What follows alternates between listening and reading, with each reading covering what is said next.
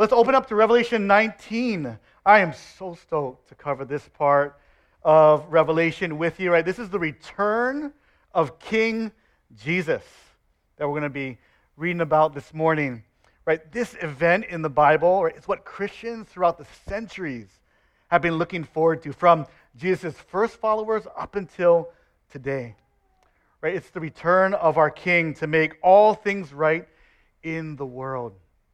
And, you know, it's not just Christians who are looking for a Savior to fix the things that are wrong uh, in the world. I think uh, people in general are looking for someone to do that. That's why superhero movies are so popular right now. Right, up until last year, Marvel movies have grossed over twenty-eight billion dollars in the global box office, because Hollywood understands something about, about humans, right? It's that we, we we long for heroes, for superheroes, for people to fix our problems. And these superheroes that we see in the movies, they're, they're made to be a lot like us, right? Hollywood's really smart in that way. They've got everyday problems like paying rent or navigating complicated love lives. They've got character flaws and quirks and weaknesses.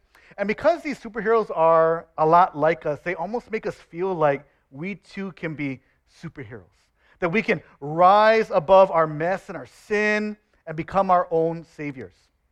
But here's the thing that I know about myself, is I make a terrible hero. I can barely change a flat tire, let alone fix the things that are going on in this world. I'd only make it worse. And so that's why I need a hero who's not me. And so does every one of us. That's why Jesus, King Jesus, is coming back to this world to make right all that is wrong in the world. But we don't have to wait until he returns to experience his presence and his blessings. We can experience that right now. See, when it comes to the second coming of Jesus, Christians differ on the details of, of Jesus' return. Some think that uh, you know, Jesus will come secretly to take away the church before the final judgments on earth that we've been reading about, and then shortly after that, return to judge the world. Other Christians think that Jesus will come back just once. He'll come back for his people, and at the same time, come back and judge the world. Well, whatever your view is this morning, what we can all rally around and celebrate and agree with is that Jesus is coming back. He is returning. He came the first time as the sacrificial Lamb of God to die on the cross for our sins. He'll come the second time as the Lion, the conquering King, to do away with all evil. And when Jesus returns to earth, John, as we're going to read about, describes him in, in many different ways, and we're going to zero in on some of these descriptions this morning. So let's get right into verse eleven in chapter nineteen. If you're using our hardback Bibles, that's eleven oh two. Starting with verse eleven. Then I saw heaven opened, and there was a white horse. His rider is called Faithful and True, and he judges and makes war with justice. His eyes were like a fiery flame, and many crowns were on his head. He had a name written that no one knows except himself. He wore a robe dipped in blood, and his name is called the Word of God. The armies that were in heaven followed him on white horses, wearing pure white linen. A sharp sword came from his mouth so that he might strike the nations with it. He will rule them with an iron rod. He will also trample the winepress of the fierce anger of God, the Almighty. And he has a name written on his robe and on his thigh, King of Kings and Lord of Lords. John sees heaven open up and has this vivid picture of Jesus. And the first thing John sees is a white horse that Jesus is riding on. Maybe if you've been with us through our study in Revelation, you remember in Revelation six, there was another rider on a white horse. And that rider was sent out to conquer, spreading evil throughout the world. But here, Jesus comes on another white horse. Instead of bringing evil, he's coming to conquer all evil. This conquering is shown through the crowns, the many crowns on his head. These are crowns of victory. Jesus comes as the conquering King. That's the first thing that we see. Right, Jesus defeated sin, Satan, and death on the cross. And he's going to return a second time to get rid of all wickedness, and he'll do it by his word. We read here he's called the Word of God and has a sword coming out of his mouth. Not literally, but this is representing the power of his word to carry out judgment. Just like a judge, right, and uh, gives a sentence and that can't be reversed. But he's also an executioner who executes that judgment. And that's how Jesus conquers when he'll return. And because we are joined to Jesus through faith, we also share in this conquering. One of the things this means for us is that right now we experience conquering sin in our lives. Maybe you feel like there's a certain temptation in your life, a certain sin, maybe something in the past that you've done, and you feel trapped by it, defeated by it. It's like a chain that's tied to your ankle, and whenever you want to move forward in life, you feel that chain kind of tugging you and holding you back. But see, if we're joined to Jesus, we're free from the power and the authority of sin, even that sin in our past that we feel like we can't shake. We might feel sin's presence, but we no longer have to listen to it because of Christ. Imagine a dog that's been tied to a fence all of its life. Then a rescuer comes and, and, and, cuts the, the, and cuts the chain for the dog. The dog is free, but it still stays by the fence because it's so used to living next to it. And you can call to the dog and, and say, "You're free, you're free, come, come over here."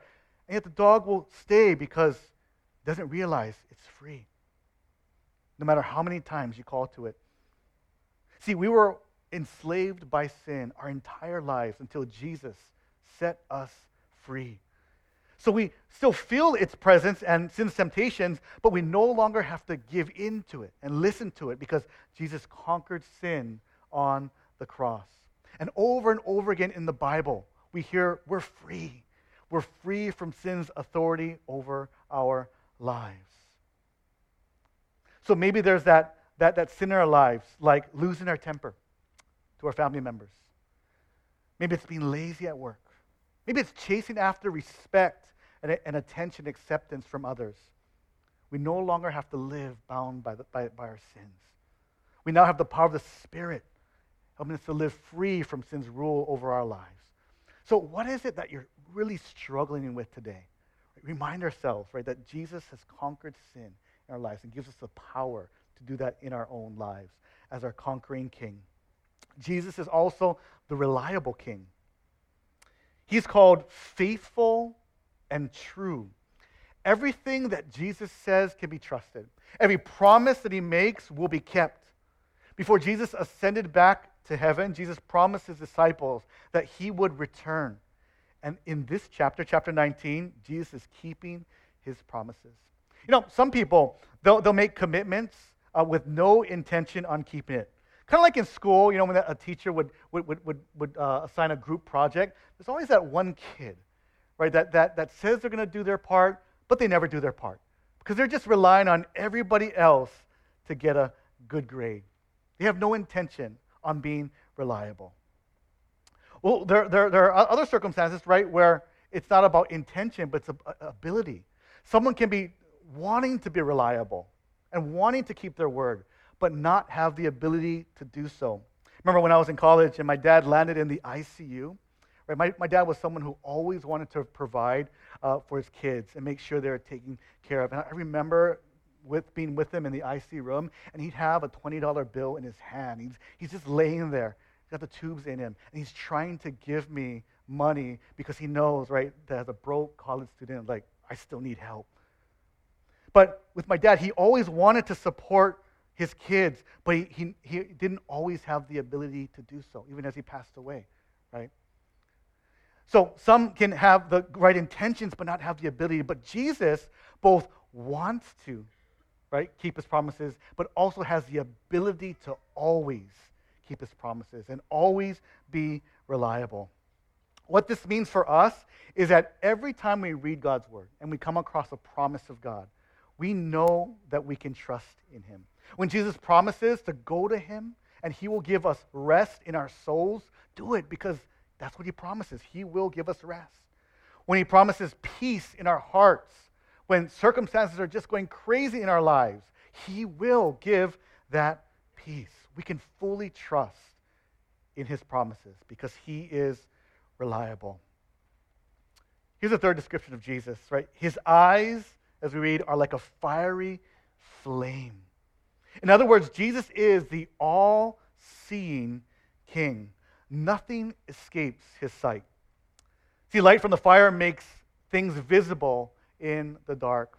One of the things I hated as a kid, when, when we would go home at night, wouldn't be being afraid of the dark, but when we got home at night, uh, I'd be uh, afraid of the big B fifty-two cockroaches that were in our kitchen. So we'd come home, it'd be dark, and then once we turned on the light in the kitchen, those B fifty-twos would stop what they're doing, eating the crumbs on the floor, and they'd scatter and go into their cracks. I just hated just even just seeing them. They're so gross. And the thing is, right, the light exposed them, and once they were caught, they scattered. Right? Jesus has eyes like a fiery flame. In other words, he sees everything. He makes known everything that's hidden. And when Jesus returns to judge all wickedness, no one can hide from him. No one can hide the wrongs that they've done. Nothing that's swept under the rug remains under the rug for long. And you know, this can be a terrifying truth, right? To think that all the wrongs that we've done, that others don't know about, Jesus sees and, and he will bring justice. But if we've come to know Jesus and experienced his forgiveness, it's no longer terrifying, right? But it leaves us in awe. It leaves us in awe. It amazes us because Jesus knows every single thing about us. He knows every single secret, every sin we've committed, more than our parents know, more than our siblings know, more than our spouse knows. And yet he welcomes us into his family because of the cross. He knows us completely and yet loves us fully because of his sacrifice. Right? This truth about Jesus should change the way that we live right now.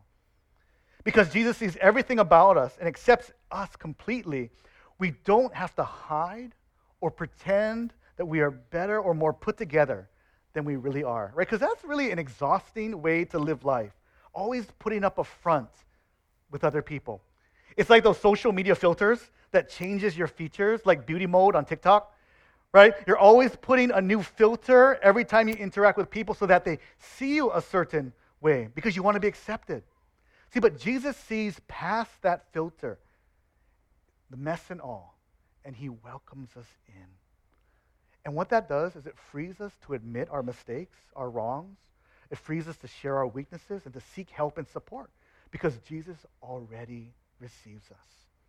And it's because of his sacrifice. That's the fourth description. Right? He is our sacrificial king. If we look back at verse thirteen, he wore a robe dipped in blood. Now, here's the thing, right? The battle hasn't begun yet, so this is probably not the blood of his enemies, but his own blood. His own blood. Back in Revelation five, Jesus saw, uh, John saw Jesus as the bloody lamb that was slain. Jesus is that sacrificial king who gave up his life on the cross, taking the punishment we deserve for our sins. He defeated sin, Satan, and death by his own death. And here's the crazy, amazing thing, is because of his sacrifice, we join him in this triumph over wickedness. In verse fourteen, the armies that follow him on white horses, they're wearing pure white linen. Who's that? That's us. That's us. See, in verse four, in, in chapter nineteen, it's God's people who wore white linen.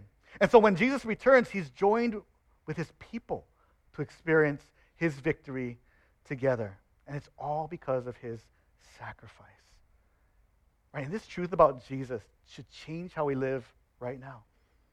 Right? As followers of Jesus, because of his sacrificial death, we are now free and motivated to live sacrificially for God's glory. We no longer need to make life about trying to hoard our possessions or gain more for ourselves as if our lives depended on it, because we have already received real life with Jesus that's eternal and secure and cannot be taken away. And so this frees us then to give our, up our lives, our time, our resources, our energy to worship God and to serve others, because that's what Jesus did.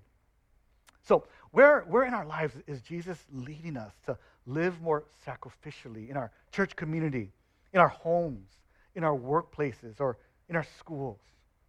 Let's depend on the power of the Spirit to do that. Because Jesus is our sacrificial King. He's also our sovereign King.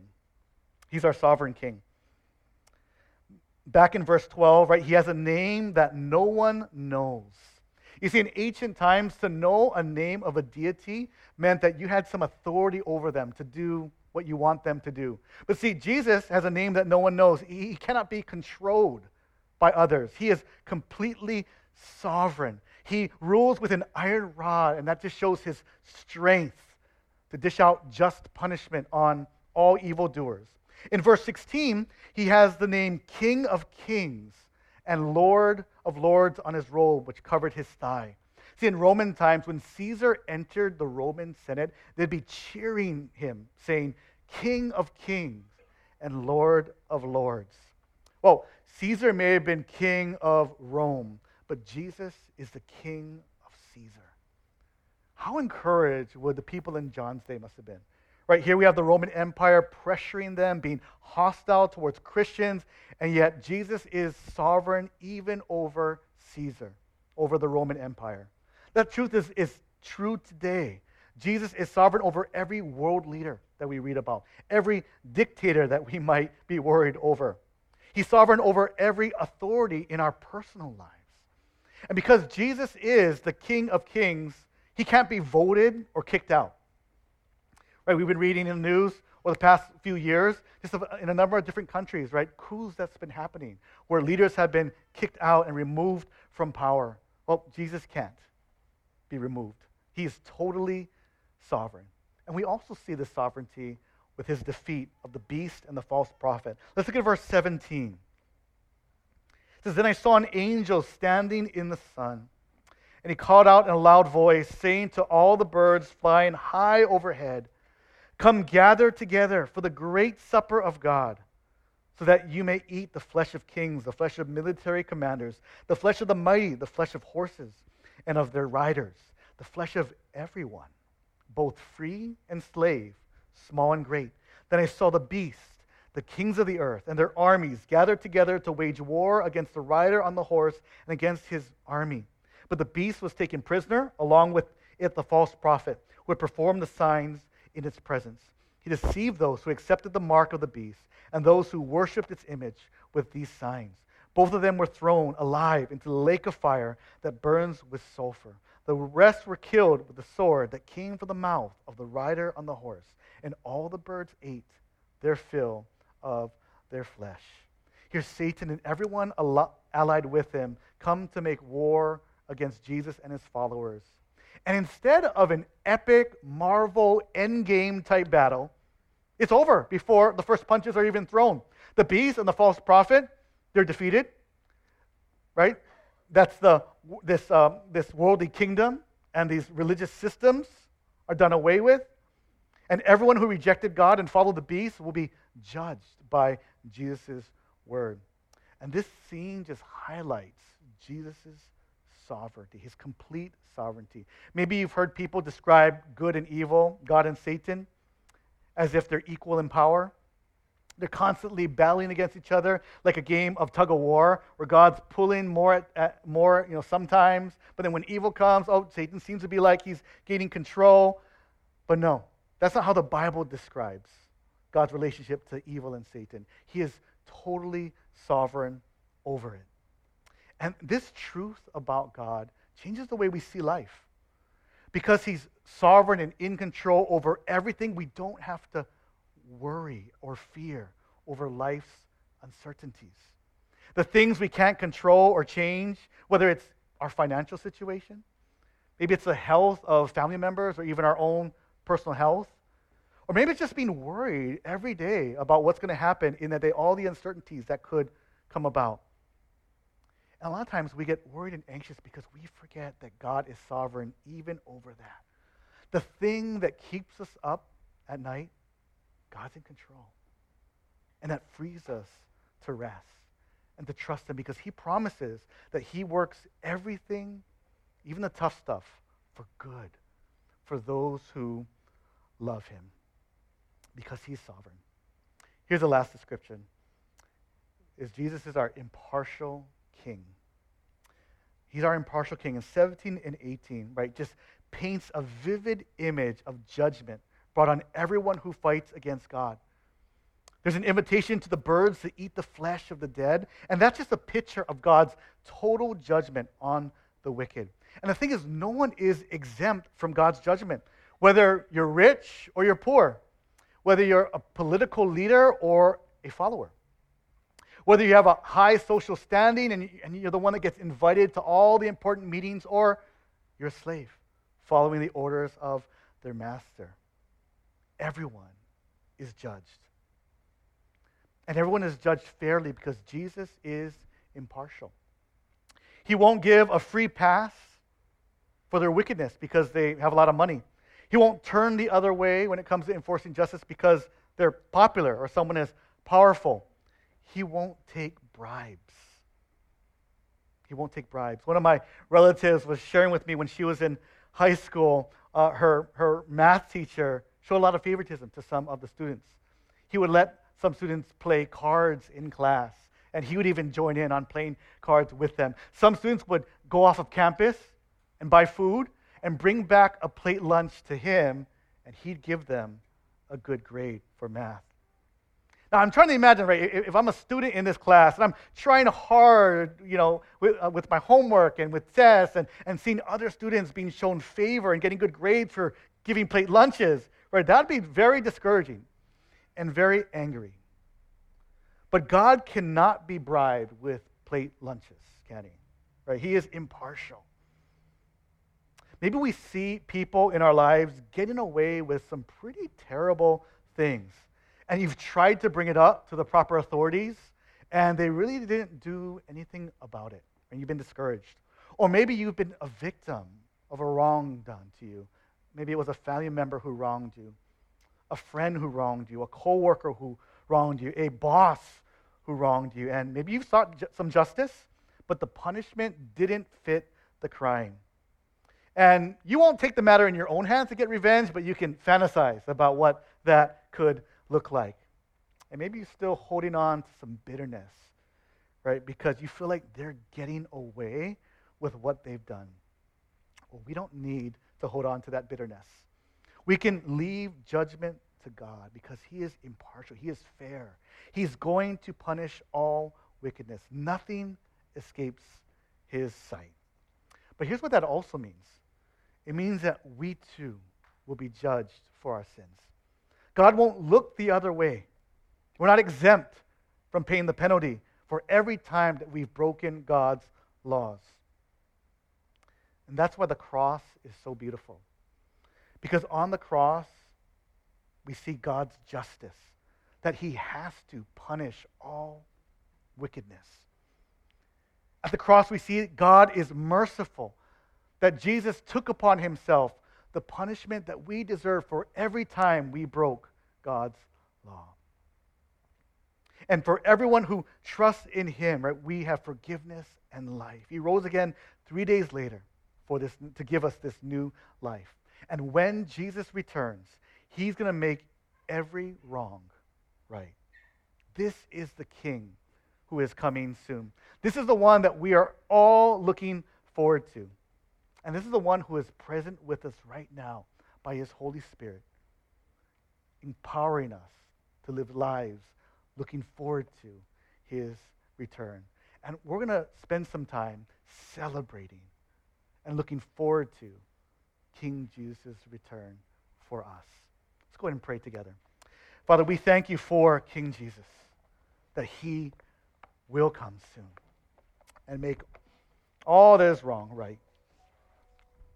We look forward to a day when sin will be no more, where temptation will be gone, where all wickedness will be done away. And we will see our Savior face to face. And so, Lord, we pray that this hope that we have in your second coming would encourage and empower us to live sacrificially and joyfully today. And so now, Lord, we pray that we would respond now in sweet worship to you, King Jesus. And it's in your precious name we pray. Amen.